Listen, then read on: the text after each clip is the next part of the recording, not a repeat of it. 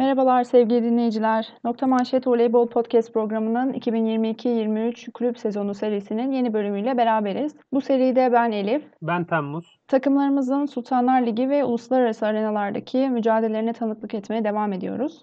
E, Aytu bu haftaki bölümde bölüme yoğunluğundan dolayı katılamadı. O nedenle bu bölümde Temmuz'la yorumlarımızı paylaşıyor olacağız. E, bu haftaki programımızda Sultanlar Ligi'nde 9. haftada oynanan maçları ve Şampiyonlar Ligi'nde ülkemizi temsil eden takımlarımızın maçlarını değerlendireceğiz. Öncelikle Şampiyonlar Ligi'nde de maçları olan takımları konuşalım. Şimdi 9. haftanın açılış maçı olan Fenerbahçe Çukurova karşılaşmasıyla başlayalım istersen. Fenerbahçe maçı 3-1 aldı ama ilk iki seti oldukça çekişmeli anlara sahne olan bir maç izledik. Yani aslında biz belki biraz daha kolay geçmesini bekliyorduk bu maçın. Sence Fenerbahçe neden bu kadar zorlandı bu maçta? Fenerbahçe bu maçta bence servis karşılama hattında sıkıntılar yaşadı dönem dönem. Onları çözemediği için seriler yedi ve bu sebeple zorlandı. İlk sete baktığımızda işte Fenerbahçe set boyunca Leyva'yı zorladı. Maç genelinde de Leyva'yı zorladılar. Ee, ve hani sonuçta aldılar.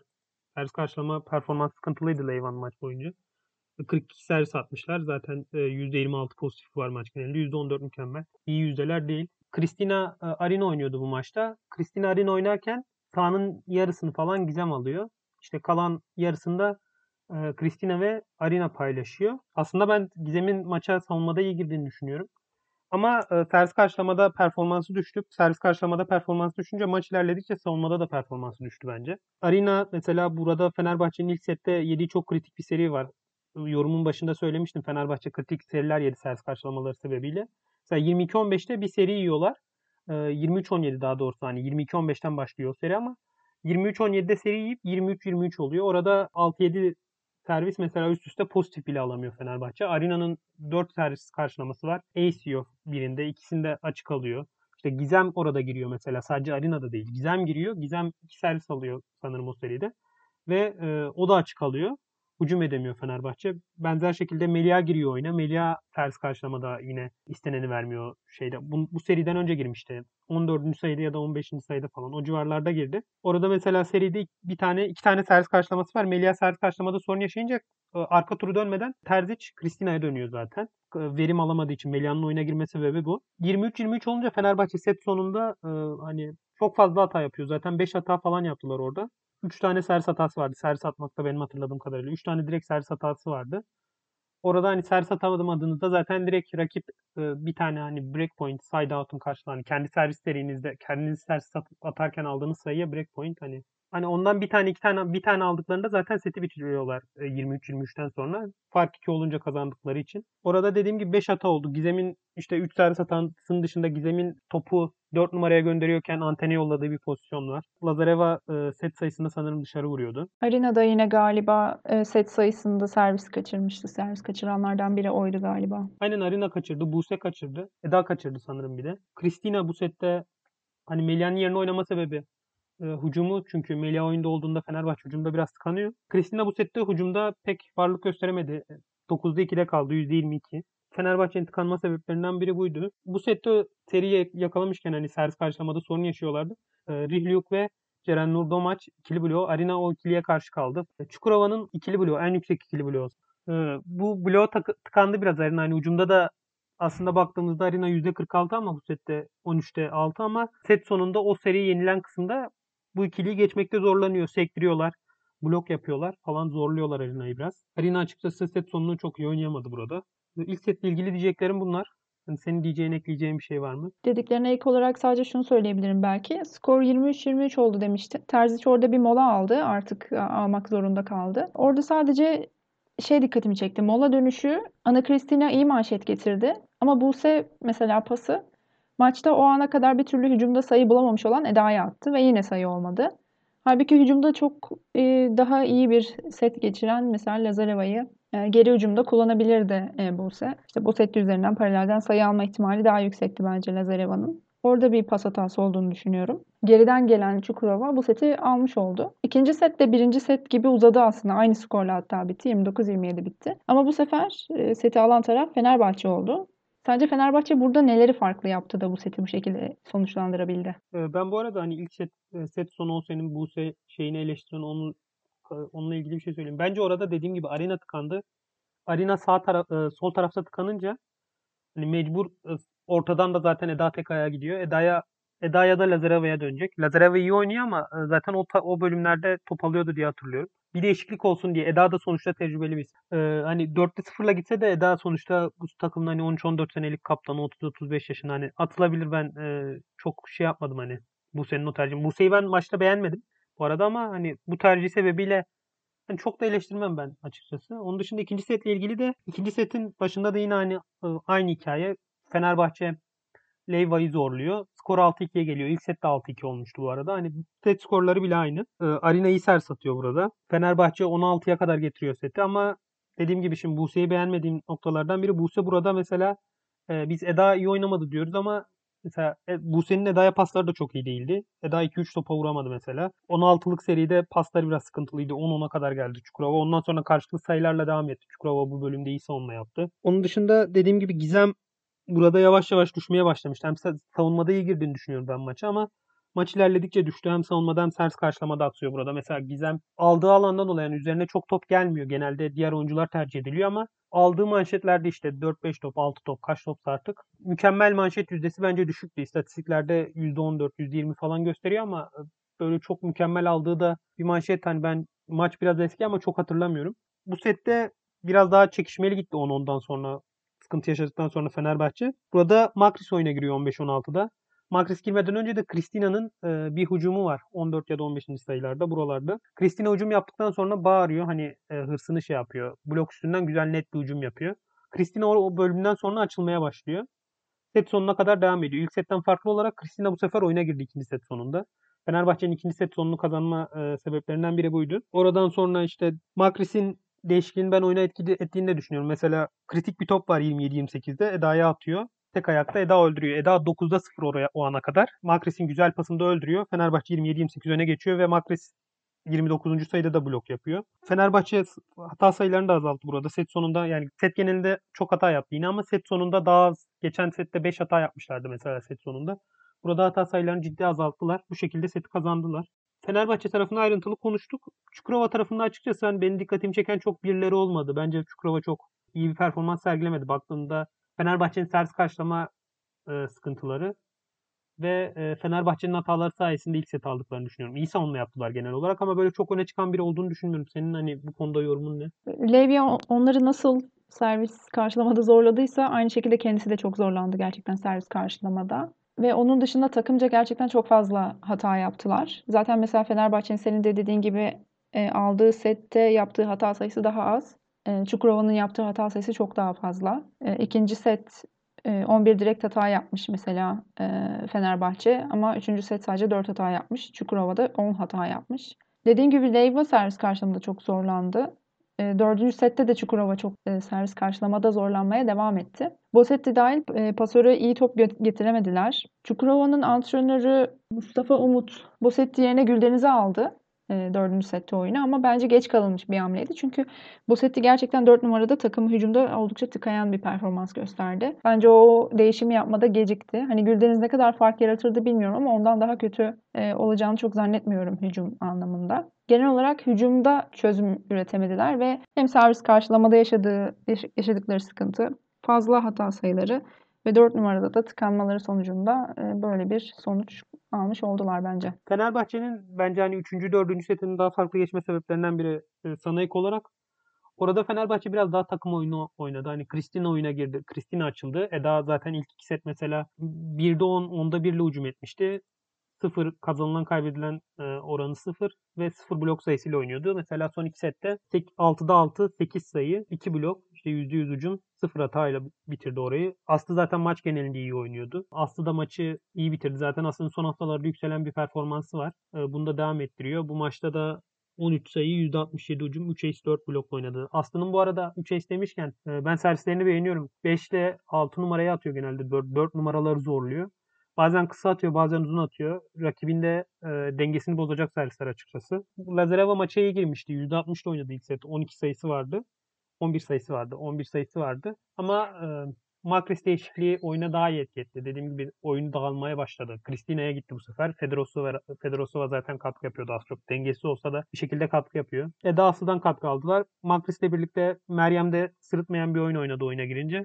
Böylelikle Fenerbahçe son iki seti iyi oynadı bence. Fenerbahçe bu maçtan 3 gün sonra bu maça çok uzunca konuştuk herhalde biraz da uzun oldu. Maçtan 3 gün sonra Fenerbahçe Tenerife ile maça çıktı. Bu maçı da Fenerbahçe 3-0 kazandı. Bu maç hakkında senin yorumların neler? E, bu maça ilk altıda Makris, Lazareva, Arina Meliha, Eda Aslı ve Örge e, ilk altısıyla başladı. 7 daha doğrusu. İkinci set 27-25 bitti ama genel olarak maç geneli düşündüğümüzde çok da zorlanmadan e, aldı. İkinci setin işte sonları haricinde. E, aslında oldukça düşük tempoda başladı maç. E, Meliha hücum da kötüydü. E, bir de takımca rakibin pipe hücumlarını e, defansa çıkarmada çok zorlandılar. Ama e, ilk set için bu normal bir durum. Çünkü bilinmeyen bir rakibe karşı oynuyorsunuz. Yani çok fazla e, görüp analiz etmediğiniz bir takıma karşı oynuyorsunuz. E, bu tarz takımlara karşı oynadığınızda ilk setler e, genelde zaten blok defansın işte birbirini yokladığı, anlamaya çalıştığı, yer tutmaya çalıştığı setler olduğu için çok da büyük bir problem değildi. E, Fenerbahçe ilk seti 20'li sayıları göstermeden aldı.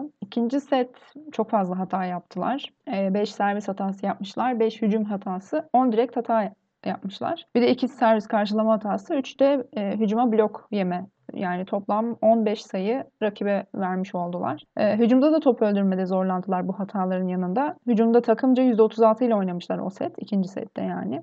E, az kadroyla ikinci sette set sonunda sıkıntı yaşamışlardı ama üçüncü sette tamamen başka bir altı ile başladı Fenerbahçe. Ve bu altı birbirine çok da böyle alışık olmayan e, bence bir e, altı. Riskli bir tercihti. Bir de artık format değişikliği var. Senin de Twitter'da yazdığın gibi yani alınan sonuçlar artık bir sonraki e, aşamaya da taşınacağı için her set önemli. O yüzden set kaybetmeden grup etabını tamamlamak e, çok önemli. Bir avantaj sağlayacak takımlara. Ama buna rağmen böyle bir e, risk alınmış oldu. Ama gene de dediğim gibi yani ikinci setin sonları haricinde genel anlamda bir e, kolay bir maç oldu. Fenerbahçe'nin Şampiyonlar Ligi ve lig maçına dair yorumlarımız bitti. E, Vakıfbank'ın maçlarını konu Vakıfbank'ın e, ilk başta Sultanlar Ligi maçını konuşacağız. Bu arada formatla ilgili de yani bu akışla ilgili de e, şu anda bilgi vereyim. Hani biz e, Şampiyonlar Ligi maçlarının üzerine çok konuşacak bir şey olmadığı için işte lig maçı devamında Şampiyonlar Ligi oynayan takımın Şampiyonlar Ligi maçı şeklinde konuşuyoruz. Mesela Eczacı'yı konuşurken de Eczacıbaşı'nın lig maçı devamında Şampiyonlar Ligi maçı şeklinde konuşuyoruz. Vakıfbank'ı da aynı şekilde konuşuyoruz. 9. haftanın ligdeki Vakıfbank PTT ile karşılaştı. PTT bu maça hani genelde PTT büyük takımlara karşı yedek kadrolarla çıkıyor ama Vakıfbank'a karşı garip bir şekilde az kadrosuyla çıktı. Ee, Vakıf ama maçı yine de 3-0 kazandı. Vakıfbank biraz daha yedek bir kadroyla çıktı. Bu maç hakkındaki yorumların neler? Dediğin gibi biraz e, yedek ağırlıklı çıktılar. E, Cansu Alexia ile oynadı. Gabi Derya, e, Chiyaka Bahar ve Ayça ile başladı maça. Son set bir tek Buket'i oynattı ve setin ortalarında da Gabi e, Kara e, değişimi oldu. Onun dışında e, bu ilk altıya sadık kaldılar maç sonuna kadar. E, oyundaki herkesten tek tek verim aldı vakıf. %54 ile hücum ettiler maç genelinde. Bir tek 3 e, pas alıp hiçbirini öldüremeyen Kara var. E, zaten o da dediğim gibi set sonunda girmişti. E, Kara haricinde yani Bacma haricinde 5 farklı hücumcusunda %50'nin üzerinde hücum etti bu maçta. Neyi iyi yaptı? İyi servis attı bu maç. Özellikle Merve Tanyeli zorladı. E, Merve de açık toplara hücum etmek zorunda kaldı çoğu pozisyonda. Orada da çok iyi performans gösteremedi. Buşa iyi oynadı bence.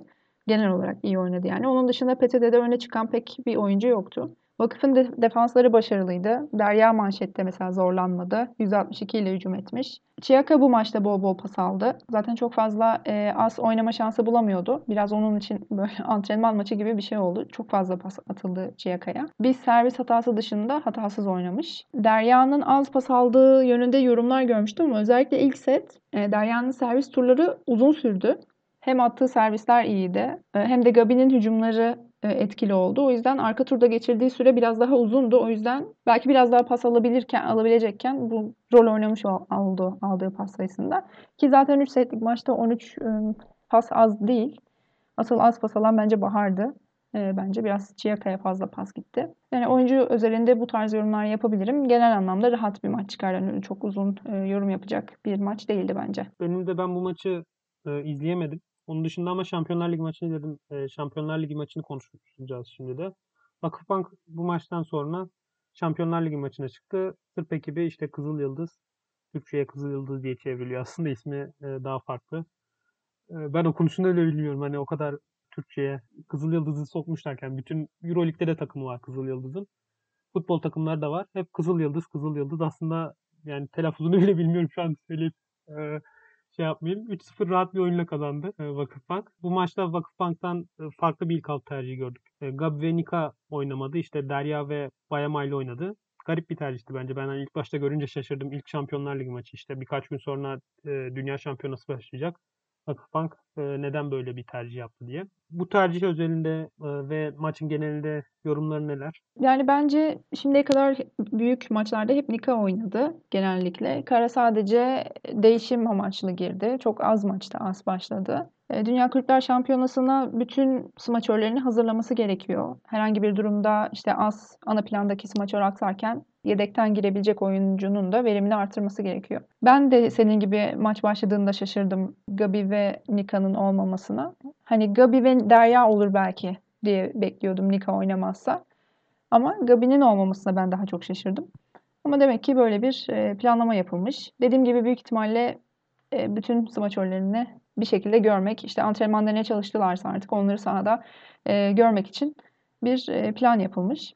Maç üzerinde de yine kısa bir yorum yapabilirim. E, maçın başında Kara ve Derya ikilisi beraber manşet almada biraz zorlandılar. Sıkıntı yaşadılar ama maçı fena bitirmediler manşet anlamında yani. Kara'nın hücum yüzdesi biraz düşüktü. Takım %59'la hücum ediyormuş ama o 12 pasta %33 ile hücum etmiş. Derya güzel bir maç çıkardı. Bayağı net de hücumları vardı. Açıktan gelen toplara da korkusuzca vurdu. İyi hücum etti. Manşette de çok sıkıntı yaratmadı vakıfa. Hani rakip de çok iyi servis atan bir rakip değil onu da hatırlamak lazım tabii ki. Vakıfın en ivedi bir şekilde çözmesi gereken sorunlarından biri hata sayılarıydı bence.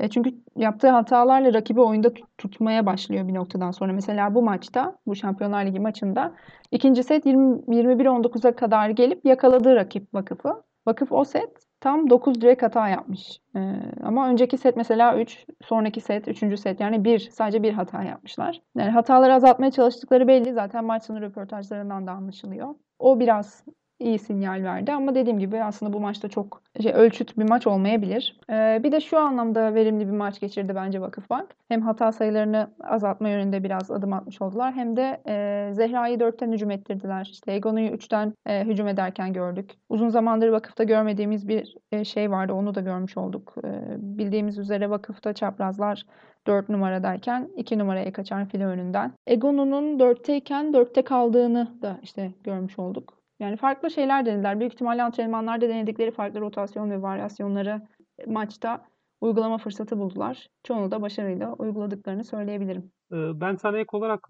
Cansu'ya değinmedin sanırım. Bence Cansu iyi oynadı bu maçta. Hani ben 2-3 pasını beğenmedim Egon'u. Onun dışında orta oyuncularla uyumu gayet iyiydi. Cansu bu arada son zamanlarda performansını yükseltti bence. Zaten maçın da MVP'si seçildi. Sakatlık öncesinden ortaları çok iyi oynatan bir oyuncuydu. İşte Maya Voloş çok iyi oynatır. Maya özellikle çok iyi oynatır. Hani Maya'dan sonra da Cansu işte yani Voloş'la falan e, orta oynatma konusunda yarışır. Hatta Cansu biraz da ortaları daha fazla tercih ediyordu e, eskiden tabii. Bütün ortalarla uyum sağlıyordu. Eda'yla, Zehra'yla, Çiyaka'yla. Yani çok şeydi. Ben son zamanlarda o orta oynatma şeyini tekrar yakaladığını düşünüyorum. Zehra'nın son zamanlarda artan bir performansı var. Devam ediyor. Bu maçta Zehra 13 sayı, %70 hücum, 3 blok 2 asist oynadı son maçlara baktığımızda zaten hep bu civarlarda istatistiklerle çıkıyor. Ben Aytu'yla yaptığımız programda sen yoktun o programda sanırım. Vakıfbank'ta Türk oyuncuların performansının sıkıntılı olduğunu söylemiştim. Vakıfbank'ta hani Türk oyuncuların Cansu ve Zehra özelinde performanslarını çok yükselttiğini görüyorum ben sene başına göre. Cansu zaten bu şekilde. Bu maçta ayrıca Derya iyi performans sergiledi. Ben PTT maçını anlamadım, izlemedim ama senin e, yorumlarından anladım. O maçta da iyi oynadı. Bu maçta da iyi oynadı Derya. Ayça şu an e, hani Vakıfbank'ın Dünya Şampiyonası'ndaki ilk altında oynayacak oyuncu olarak, Türk oyuncu olarak Ayça hani onun da normal gittiğini düşünüyorum açıkçası. Çok Cansu ve Zehra kadar yakından takip etmedim. Onun performans kritik olacak bence. O halde 9. hafta oynanan bir diğer maç e, Eczacıbaşı Kuzeyboru maçı. Onu konuşalım. Kuzeyboru'nun Fenerbahçe galibiyeti sonrasında gözler bu maça çevrilmişti. Çünkü sonucu merak ediyordu herkes. Ee, acaba Eczacıbaşı'nı da zorlayabilecek mi diye. Ama Eczacıbaşı ikinci setin bir bölümü hariç oldukça rahat 3-0'lık bir galibiyet aldı. Bu maç hakkında yorumların neler? Ee, bu maç bence Eczacı'yı iyi sersattı. Şu an Vargas gelene kadar bence Fener Eczacıbaşı şu an ligin en iyi sersatan takımı diyebiliriz. Ee, Voronkova genelde iyi sersatıyor. Elif ilk altıya girdi. Maya da iyi servisçidir ama Elif e, daha fazla servis sayısı buluyor. Ee, onun dışında Herman Jack çok fark etmiyor ama Boşkovic mesela bu maçta e, çok iyi servis atmadı belki. 6 servis kullandı. 4'ünde hata yaptı. Ama geçen seneye baktığımızda hata sayıları biraz daha az, daha çok eş buluyor. Fiziksel kalitesinin artmasıyla, fiziksel e, form durumunun artmasıyla servislerine de bu olumlu yansımış gibi duruyor. Dünya şampiyonasında da fena servis atmamıştı Boşkoviç. Hani hata sayıları belki yine yüksekti ama en azından rakibi zorluyordu. Geçen sene çok fazla hata yapıyordu. Hande hala fena servis atmadı bence. E, baktığımızda Boşkoviç hariç Eczacı fena servis atmadı bence. E, Hande bu maçta kötü oynadı hani oyundan çıktı bir setin başlarında. Yerine Salih'a girdi. Salih'a iyi katkı yaptı. Ee, 7 sayı 150 hücum hani 1.5 set falan oynadı. Bir blok sayısı var. Ters karşılama istatistikleri e, fena değil. E, Hande ile ilgili bu maçta şey söylendi. Maça giden insanlar grip olduğunu yazmışlardı. E, hani o sebeple belki sorun yaşamış olabilir. Çünkü bir sonraki maça da ilk altı başlamadı. Kenardan geldi. E, bu maçla ilgili dikkatimi çeken şeylerden biri e, Elif ortaları biraz daha geçen maçlara göre daha fazla oynatmaya çalıştı. Zaten Jack'in istatistiklerine de yansıdı. Bu Jack 12 sayı e, 154 hücum 5 blokla çıktı maçtan. Hani Jack ilk defa bu kadar. Kuzeyboru maçı biraz daha hani büyük bir maç sayabiliriz. Çünkü ligin en iyi 6 takımından biri. ilk defa böyle büyük bir maçta bu kadar skorer çıktı herhalde. Evet bu kadar blok yaptığı bir maç yok herhalde şimdiye kadar. Eczacı başında yani. Beyza da mesela 8 top aldı. Ee, onun da top sayısı az değil. Baktığımızda 81 hücumun 21'i ortalardan gelmiş. Ee, fena bir rakam değil. Normalde Elif çok tercih etmez. Maç genelinde skor dağılımı iyiydi. Eczacı başında zaten işte Boşkoviç 15, Voronkova 13, Jack 12. İşte Salih 7 sayı ama Hande ile birlikte hani onu birlikte sayabiliriz. 9 sayı birlikte. Hande'nin gerçi 2 sayısı var yani çok etkisi yok. Baktığımızda skor dağılımı iyiydi Eczacıbaşı'nın. Beyza ile ilgili mesela Beyza'nın blok sayısı yoktu. Ee, ama Beyza genelde aslında bence iyi iyi sektiriyor. Zaten Eczacıbaşı iyi sers attığı için blokta savunmada yerleşmek e, kolay oluyor. Bence Beyza da şu an ilk altıda olma sebeplerinden biri bu. Hani blok yapmasa bile, net blok sayısı almasa bile, işte hücumda faktör olamasa bile fena sert atmıyor ve top sektiriyor. Bu özellikleriyle öne çıkıyor. Benim Eczacıbaşı maçına dair aklıma gelenler bunlar. Senin ekleyeceğin bir şeyler var mı? E, maç sonu Ferhat Akbaş e, şey söylemişti, yükleme yaptıklarını söylemişti. E, aslında bunu biraz e, Beyza'da gözlemlemek mümkündü çünkü servis turundayken mesela e, defansa girmede çok zorlandığı bir iki bölüm vardı. Yani belki bir adım atsa defans alabilecek ama sanki böyle gerçekten hali yokmuşçasına bir yani durumu vardı. Yani tamamen benim gözlemim, yanlış gözlemim de olabilir ama hücumda da bazı hücumları güçsüzdü. Zaten %38 de oynamış. Dünya Kulüpler Şampiyonası'na yaklaşıyoruz. Fiziksel bir yükleme e, yapılıyormuş takımda. O yüzden aslında belki Kuzeyboru biraz daha zorlasaydı set alabilirdi ama öyle bir durum söz konusu olmadı. Aslında Kuzeyboru ikinci setin belli bir kısmını önde götürdü ama yaptıkları servis hatalarıyla kendi kendilerini frenlediler. E, 12-9 öndeyken sonra 17 14 öndeyken 19 17 21 20 hep bu sayılarda önde olmalarına rağmen servis sayısıyla eczacı başına verdiler e, sayıyı. Bir de Kamil Hoca da bence biraz takımla fazla oynuyor gibime geliyor. Yani aksayan oyuncuyu değiştiriyor. Zaten doğru olan bu. Aksayan oyuncuyu değiştirmek gerekiyor ama yeni oyuna işte yeni girenlerin oyuna ısınmasını beklemeden tekrar değişikliği geri aldığını hissediyorum ben. Hani bu şeyden bahset bahsetmiyorum yani. Pasör pasör çaprazı değişiminin işte ön tura geldiğinde bunun tekrar geri alınması bu değişiklikten bahsetmiyorum. Bir de üçüncü set Hana Klimet aksarken Rahimova ile değiştirmekte biraz gecikti. Yani çok fazla bekledi bence. Ama onun dışında Kuzeyboru hiç Eczacıbaşı'nı zorlayacak bir oyun sergilemedi.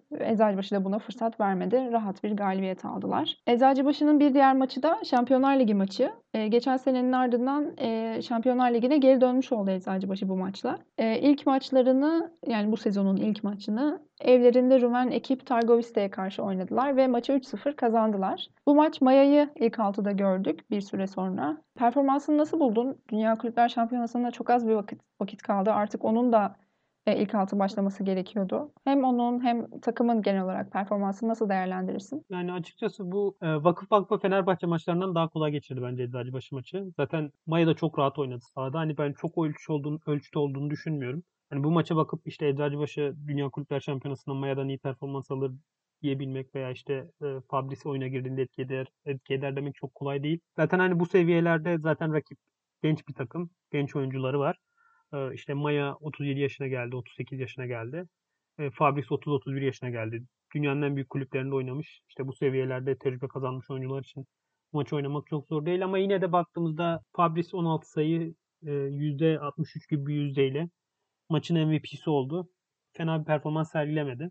İyi Ma- Maya'nın etkisi bence vardı bunda. Ayrıca mesela Herman'ın istatistiklerine baktığımızda 13 sayı %80 zaten bence bu direkt Maya etkisi. E, Maya çok iyi oynattı e, çok fazla tekli blokta bıraktı. Yani bu maçla ilgili söyleyebileceklerim hani çok bir şey yok. E, çok konuşabileceğimiz bir şey olmadı. Senin ekleyeceğin bir şey varsa. Yani çok da uzatmak istemiyorum ben de ama bence de Maya çok iyi bir maç çıkardı. Ama bence hala ortaları gereksiz zorladığı bazı e, pozisyonlar var. Ama dediğim gibi yani çok gayet risk alabileceği bir maç zaten senin de dediğin gibi. Aslında ben e, böyle bir performans beklemiyordum rakipten. Çünkü kadroya baktığımda Ana Bielika var, e, Todorova var. İşte bildiğimiz işte libero falan böyle birkaç tanıdık isim var. Ben biraz daha mücadeleci bir takım bekliyordum. Daha önce izlememiştim bu sezon. Yani hiç izlememiştim bu takımı. Ama yani ilk set galiba sadece ilk set 7 hata falan yaptılar. 7 servis hatası yaptılar. Yani servisleri karşıya geçiremediler ki oyun dönsün, oyun aksın. Amatör hatalar yaptılar. Ee, ben böyle bir performans beklemiyordum. Maya'nın biraz e, yine smaçörlere az pas attığı konusunda e, bir eleştiri var. Mesela Hande'nin bir sette sadece 3 pas aldığı bir sekans var. Ya da e, Voronkova'nın ön turunun boş geçtiği bir rotasyon var. Ama herhalde biraz oynamayı da özlemiş. Bol bol, ortaları oynattı. Plase denedi falan. Yani buna ilişkin bir, şey, bir yorum yapmak ister misin? Katılıyor musun öncelikle bu eleştiriye? Biraz ortaları oynattı açıkçası ama hani Maya bence öyle sağda takılıyordu. Bu arada ben son konuşurken düşündüm. Bence hani Maya'nın bu maçta oynaması ve Eczacıbaşı'nın yedek ağırlıklı bir kadroyla çıkması bence Dünya Kulüpler Şampiyonası'nda da Elif'in oynayacağını işaret, Elif'in oynayacağını işaretlerden biri bence. Sen ne düşünüyorsun bu konuda? Yani ben Maya oynadığına katılıyorum biraz. Ortaları daha fazla oynattı ama öyle çok e, ciddiye aldığı da bir maç değildi açıkçası. İşte plase bırakıyor, yürüyor falan böyle. Çok rahat takıldı sahada. Evet evet katılıyorum. Bence de zaten Elif olacak ki Elif de olmalı zaten. Biz bunu Elif şey Cansu Naz için de konuşuyorduk milli takımda. Birbirinden farklı oyun kurgularına sahip olan yani çok da farklı değil tabii ama öncelikleri biraz daha farklı. Pas stilleri farklı işte olan iki pasörün kadroda olması bence bir avantaj. Çünkü oyuna e, girdiğinde diğer yedek pasör, işte Elif yerine Maya girdiğinde örneğin, rakibin dengesini bozacak farklı bir oyun kurgusuna gidebilir e, Maya. Yani Dünya Kulüpler Şampiyonası'nda bunu e, iyi bir şekilde kullanabilirler. Bir anda işte ortaları daha aktif edip blokları şaşırtabilirler. E, ben de böyle bir şey bekliyorum bakalım bunu. Sadece tek eleştirim e, Eczacıbaşı adına yani. Maya aslında az kadroyla çok fazla maç yapmadı. İşte Hande Voronkova, Jack'le hiç doğru düzgün maç oynayamadı. Dünya Kulüpler Şampiyonası'nda Elif'in olası aksadığı senaryoda Maya uyum sağlayabilecek mi? O biraz soru işareti olacak. Onu da artık göreceğiz bakalım. şu an Eczacıbaşı'nda konuşmayı da bitirdik. şimdi de Sultanlar Ligi'ne geri dönüyoruz tekrar. Sarıyer Galatasaray maçı oynandı Sultanlar Ligi'nde. Bu maçı Galatasaray 3-1 kazandı. Çok da kolay olmadı. Galatasaray son haftalarda biraz daha performans düşmüştü. Bu maç hakkında Galatasaray'ın bu kadar zorlanmasına, bu kadar çekişmeye sahne olmasına ne diyorsun hani?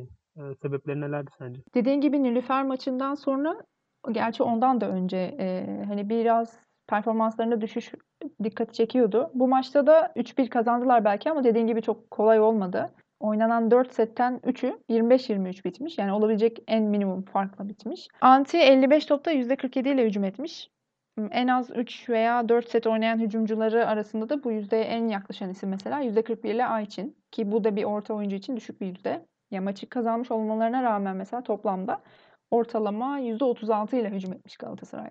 Oldukça düşük bir hücum yüzdesi. Bence bunun da en büyük sebep tabii ki servis karşılamada çok aksamaları ve bunun da akabinde Gamze'nin kötü bir maç çıkarması. Çünkü Gamze'nin bazı pasları vardı. Ne ilkin ne anti Ayçin o paslara hücum etme, e, edemediler. Çok zorlandılar. Zaten en son üçüncü set e, Ataman Güneyligil Eda'yı yerine e, aldı. Gamze yerine Eda'yı oyuna soktu ama bence biraz e, gecikmiş bir hamleydi. E, ilk set sonu Galatasaray kritik yerlerde hatalar yaptı ama Anti'nin hücum sayısı, Drevnio'nun hücum hatasıyla seti aldılar. Üçüncü sette Çaçio'nun uzun bir servis serisi var 11 sayılık. O servis atıyor işte Galatasaray manşet alamıyor düzgün hücum edemiyor. Top yine Sarıyer'in sahasına gidiyor.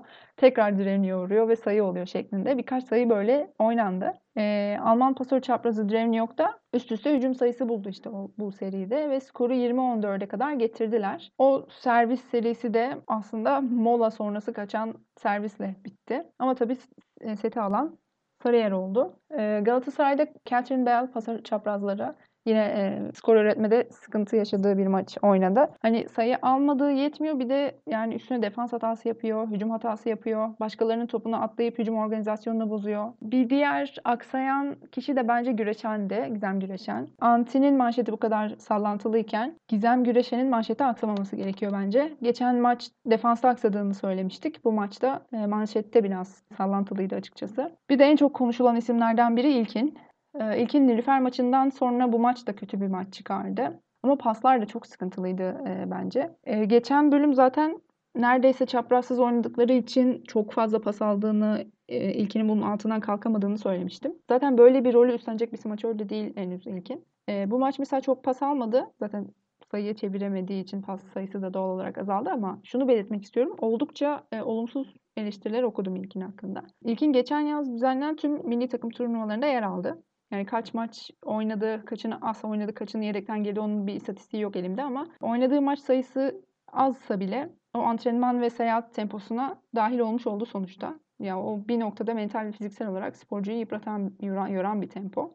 Zaten az önce sen de Vakıfbank'ın Türk oyuncularının e, performans arttırdığından bahsettin. Bence yani milli takımdan yorgun dönmelerinin de bir etkisi var e, düşük tempo ile girmelerinde. Eda da keza mesela daha e, düşük viteste şu an gidiyor. Şimdi işte bu tempodan çıkıyorsun. Bir de üstüne kulübe geliyorsun. Senden e, hem servis karşılamada Antin'in yanında aksamaman bekleniyor. Hem çapraz sorunu nedeniyle hücumda katkı vermen bekleniyor. Üstüne bir de aldığın paslar sıkıntılı. Bence acımasız eleştirmemek gerekiyor e, ilkini.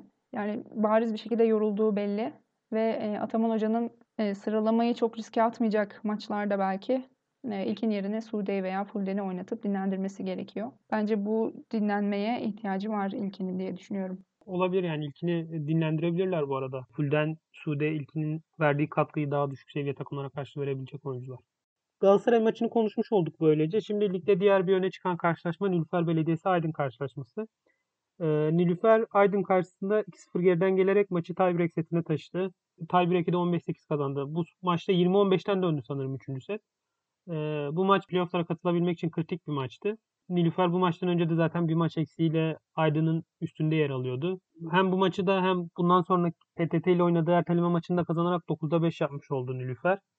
Ve ligde Aydın'ın üstünde 8. sıraya yerleşti. Nilüfer'in hedeflerine e, yaklaştığını söyleyebiliriz. E, bu maç Aydın'da Nicoletti dışında e, skor üretmede zorlandı diğer oyuncular. E, Nilüfer'de skor dağılımı daha dengeli duruyor. E, çoğu oyuncu çift taneli skor üretmişti bu maçta. Bu maç hakkında neler söylersin? Aydın'ın daha, e, Nilüfer'in daha dengeli oynayarak kazandığını söyleyebilir miyiz? Evet söyleyebiliriz bence. Nilüfer nasıl hedefine yaklaşıyorsa Aydın da koşarak uzaklaşıyor gerçekten hedefinden. Aydın maç genelinde ve özellikle 3. setin sonunda Nicoletti üzerine e, yoğunlaştı. Oyunu biraz fazla onun üzerine yıktı. Çünkü Nicoletti'ye destek çıkan olmadı. Saralo da katkı veremedi. 5 sette 8 sayıyla çıkmış yani. Hataları sebebiyle de 0 katkı. 0 ile bitirmiş e, maçı. 26 pasta %27 ile oynamış. E, lig toplam istatistiğini not almışım buraya. O da %34. Yani oldukça düşük. Verimliliği de %17. Çok çok düşük. Zaten biz hatırlarsan e, sezon önü programımızda değerlendirmede bu transferi eleştirmiştik. Mantıklı bir yanı yok demiştik. Hatta senin dediğini de hatırlıyorum. E, büyük ihtimalle İtalya'da kontrat bulamadı. Zaten yaşı da geçmiş. Ben İtalya istatistiklerine de baktım demiştin. Hani çok yüksek yüzdelerle de hücum etmeyen bir smaçör. Ee, yani çok mantıklı bir transfer olmadığını kanıtlıyor açıkçası maç maç. Fatma Çekerci de kötü bir e, maç çıkardı. Fatma Yıldırım e, eski soy ismiyle. E, 4 set oynadığı maçtan bir sayıyla çıkmış. O da hatalarıyla eksi bir oluyor zaten. E, hücumda iyi değildi. Manşetleri de harika değil ama defansta iş yapıyor diye sanırım e, oyunda kaldı. Fatma karşıladığı servis karşıya kaçınca e, içeriye kaçırınca yani. Üstüne bir de blok yiyince İdilnaz girdi yerine. Onun manşeti de bayağı kötüydü ama en azından bir iki top e, geçti. Ön turu biraz daha rahatlatmış oldu İdilnaz. Ya yani Aydın'ın geneline baktığımızda bir Nicoletti'nin hücumları ki o da bir noktaya kadar yani doğal olarak. Bir de Selin'in defansları konuşmaya değer yani iyi e, düzeydeydi. Nilüfer'de paslar daha fazla e, dağıldı dediğin gibi ve hücumda herkesten verimli katkı aldılar. Sıla bence genel olarak iyi bir performans gösterdi. Bazı setlerde zaman zaman ikinci setti galiba ya da üçüncü şimdi yanlış bir şey söylemiyorum söylemeyeyim ama e, zaman zaman oyunu gereksiz dört numaraya yığdığı e, yani üst üste dört numaraya paslar attığı anlar oldu. Başka e, Milanova çok aksadı. Maçtan sonra istatistiklerine baktım 5 blok yemiş. 25 tane pasta. Hümay bir önceki maça kıyasla pek iyi bir performans sergilemedi. Bilmiyorum belki biraz daha kenardan gelip katkı verebilecek bir oyuncu profili de olabilir. Sheridan'ın etkili hücumları vardı. Oldukça sert zaten hücum ettiği zaman. Biraz dengesiz bir, bir e, gücü var zaten. Servisleri çok etkiliydi. Zaten Sheridan'ın ve Sıla'nın servis serileri oldukça etkiliydi e, Aydın'a karşı. E, hücum ettirmediler. Nilüfer bu iyi servisleri atarken Aydın'a da çok fazla servis hatası vardı. Özellikle 3. set. Toplam 20 hata bir serviste kadın voleybolu için bence oldukça fazla. Yani karşılığında aldığı belki ace sayısı fena değildi ama e, çok fazla servis hatası yaptı Aydın. E, ve bu maçı bu şekilde kaybetmiş oldular. Böylelikle bu maçı da konuşmuş olduk. Nilüfer Aydın'ı da e, yorumlamış olduk. E, 9. haftada tiebreak'e taşınan bir diğer maç e, Türk Hava Yolları Sigorta Shop mücadelesiydi. Türk Hava Yolları ilk iki seti farkla kazandı aslında. İkisinde 25-17 aldı. Ama Sigorta Shop bir şekilde geri döndü ve maçı final setine taşıdı. E, Türk Hava Yolları final setinde 17-15 e, uzatmayla alarak e, sahadan galibiyetle ayrıldı. Bu Türk Hava Yolları ilk iki seti farklı kazandı dedik. E, peki bu setlerde neyi iyi yaptı sence? Farkı oluşturan neydi? E, bence TY savunmada iyiydi bu ilk iki sette. Zaten e, Sigorta Shop'u ilk set %30'da tuttular. E, 27'de 8. Sigorta Shop'un 3 hatası, 2 bloklanması var. Hani aslında bakınca bir top birçok topta savunmadan çıkıyor ya da bloktan sekiyor. İlk sete baktığımızda. ikinci sette de 20, 27'de 9'da oynuyor yine. E, ikinci sette Payne biraz açıldı gerçi. Şimdi birazdan değineceğim ona. E, dediğim gibi ilk sette savunmada topları iyi topladılar. E, Şeyma ve Van Rijk'ın ilk set performansları e, iyiydi. Onun dışında zaten Sigorta Shop hücumda çok giremediği için TY'ye daha çok savunmada e, ön plana çıktığı için yani rahat oynadılar. Hem savunmada hem servis karşılamaları da iyiydi. Bence ilk iki set iyi servis karşıladılar. Zaten ilk set e, %64 pozitif, %64 mükemmel. 14 topta 0 hata. Gayet iyi bir şey. E, gayet iyi bir istatistik. İkinci sette yine aynı şekilde 16 topta %81 pozitif, %86 mükemmel bir hata, e, %56 mükemmel bir hata. Yani çok iyi servis karşılama istatistikleri. TY'nin sene başında baktığımda biraz daha serviste aksamasını bekliyordum ama ee, Şeyma'nın oynadığı ilk altı. Şeyma Madison e, işte Melis veya Melis oynuyor genelde. Buse bazen. Beklediğimden daha iyi servis karşılıyor. Ee, bunun dışında dediğim gibi hem servis karşılamada hem Van Rijk'la Şeyma'nın iyi performansları hücumda özellikle farkı oluşturdu. İkincisi ilk setin ikinci setin de dediğim gibi Payne e, biraz açıldı zaten bu sette 11'de 6 ile hücum etti. İlk sette biraz daha kötüydü performansı. İlk sette Payne %44'te kaldı. 9 topta 2 tane de hatası var. Bu sette yavaş yavaş açılınca 3. sete de taşıdı bu oyununu Payne. Burada aslında baktığımızda TH rahat bir oyun sergiliyordu. 19-15 oldu sanırım bir ara skor ya da 17-14. O civarlara geldi skor şu an tam e, şeyi çıkarmamışım. E, kötü performans sergiliyordu. Set sonunda Milankova açıldı. Zaten Payne baktığımızda %30'a falan hücum etti bu sette Payne. %29'da hücum etti sanırım 14'e 4 ama e, blok üzerine rahat çıkıyor. Hata da yapmadığı için çok fazla. Blok değmediği için zaten çok yukarıdan vuruyor bu arada. Payne garip bir şekilde ben bu kadar e, yukarıdan vurduğunu bilmiyordum bizim lige gelmeden önce. Ligimizde şu an yukarıdan yaptığı, yüksekten yaptığı hücumlarla fark yaratıyor. Set sonunda Milankova açıldı dediğim gibi bu set sonunda 19. sayıdan sonra Milenkova'nın 5 sayısı var. E, 4 hücum yapıyor. 3 sayı oluyor. 2 tane de blok yapıyor. Zaten set e, Milenkova'nın bloğuyla bitti. Payne katkı yapınca, Milenkova katkı yapınca bu şekilde set alıyorlar. E, Milenkova dediğim gibi 4'te 3'lü oynayana kadar hücumda e, 24'te 5'le oynuyor yani. 5 sayı alıyor şeyde totalde 3. set sonuna kadar ama 3. set sonunda sadece direkt 5 sayı alıyor. Ne kadar hani farklı, ne kadar açıldığını istatistik olarak da görebilirsiniz. Milankova bu gazla devam ediyor. Dördüncü sette de 7'de 7 %100'de hücum ediyor. Zaten buradan sonra Milankova bayağı açıldı. Bayağı iyiymiş evet. Zaten bu sette sıfır hatası var bir de 7 kazanılan kaybedilenin de artı 7. Aynı şekilde Payne de 7 sayı %60 oynuyor. Onun da 7 sayısı kazanılan kaybedilenin 7 ve 0 hatayla oynuyor. Zaten iki oyuncunuz böyle oynuyorsa hani seti kaybet kazanmakta çok sıkıntılı olmuyor. Burada biraz daha TH'ye topları Van Dijk'a gönderdi. Van Dijk kötü bir performans sergilemedi. iyi oynadı 12 sayısı var bu sette ama Van Rijk bu kadar sayı alıyorsa hani bazen kazandırdığı oluyor ama hani iyi bir senaryo değil bir oyuncunun bu kadar top alması. 17 top, 31 topun 17'si. Ee, çok yüksek bir oran. Şey pasörleri İlka mıydı? Yabancı pasör. Van de Viver. İlka Van de Viver. Onu oynattılar. Hani o fena performans sergilemiyor böyle. Çok e, fark da yaratmıyor. Fena da performans sergilemiyor bence.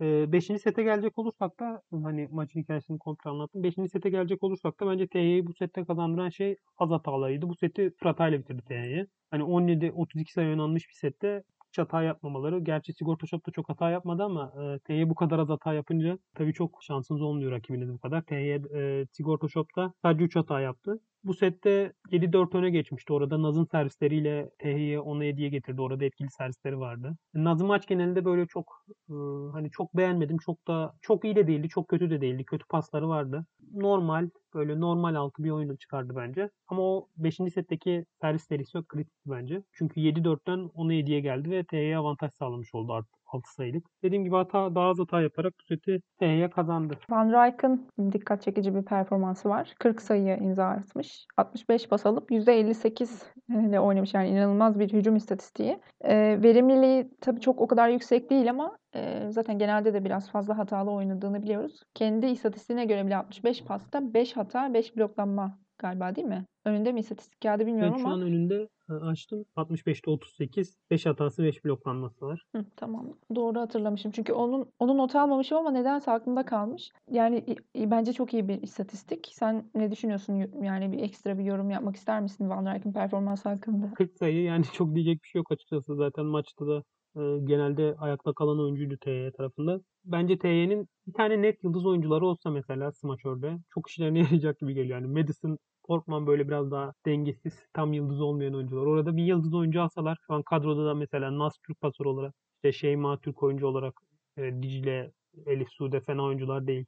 Van Rijk bence fena bir çapraz değil. Dengesiz dengesiz ama e, bence iyi bir çapraz. Oraya bir yıldız oyuncu alsalar, Van Rijk'ı da destekleseler çok e, iyi bir takım olabilirler. Böylelikle 9. haftada oynanan neredeyse bütün maçları konuşmuş olduk. Bir tek İlbank Bolu maçını sanırım konuşmadık. Bolu Belediyesi maçı 3-0 kazandı bu maçı. Belki bir tek İlbank'a ilişkin Ece Soner'in 6 blok sayısı bulduğunu ifade etmek gerekir. E, şimdiye kadar da lig ortalamasına baktım. Set başına 0.8 gibi oldukça iyi bir sayı. Fenerbahçe altyapısından e, çıkan bir oyuncu Ece Su. Dikkat çeken bir blok performansı var. Umarız bu performansını sürdürür. E, bir de 7. hafta oynanması gereken ama PTT'nin Avrupa maçı nedeniyle ertelenen Nilüfer Belediyesi PTT maçı oynandı. E, az önce biraz bahsetmiştik zaten. Nilüfer o maçı da e, kazanarak sıralamasını yükseltmiş oldu. 3-1 geçti bu maçı. Bu maçta da orta oyuncuların performansı çok konuşuldu. E, Nilüfer'de Ecenur Aksoy 4 blok, %77 hücum ve 1 ace sayısı bulmuş. Deniz Uyanık 4 blok, %53 hücum ve 1 ace. PTT'de de Janset 21 sayı üretmiş. Çok çok iyi bir sayı. E, 3 blok, %84 hücum, 2 ace ile katkı sağlamış. Yani orta oyuncu resitali olmuş gerçekten bu e, maç. Böylelikle 9. haftayı da değerlendirmiş olduk. E, bu hafta sonu 10. hafta maçları oynanacak. Orada tabii her maç önemli, her maç değerli ama daha çok dikkat çeken Galatasaray Vakıfbank maçıyla Kuzeyboru Nilüfer eşleşmesi. Hem iki takımın da sıralamalar açısından elde edeceği puanlar, işte sonuçlar oldukça önemli olacak. Hemen ardından da Dünya Kulüpler Şampiyonası başlayacak bildiğiniz üzere ve biz de yine özel serimizde turnuva önü ve sonu bölümler çekip Dünya Kulüpler Şampiyonası'nın nabzını birlikte tutacağız. Aytuğ da inşallah o aksilik olmazsa o bölümde bizlerle birlikte olacak. Hem turnuva önü kadroları e, ve turnuva tahminlerimizi, şampiyona tahminlerimizi yaparız. Hem de maçları birlikte yorumlamış oluruz. E, bir sonraki programda görüşmek üzere. Bizi dinlediğiniz için teşekkürler. Görüşürüz.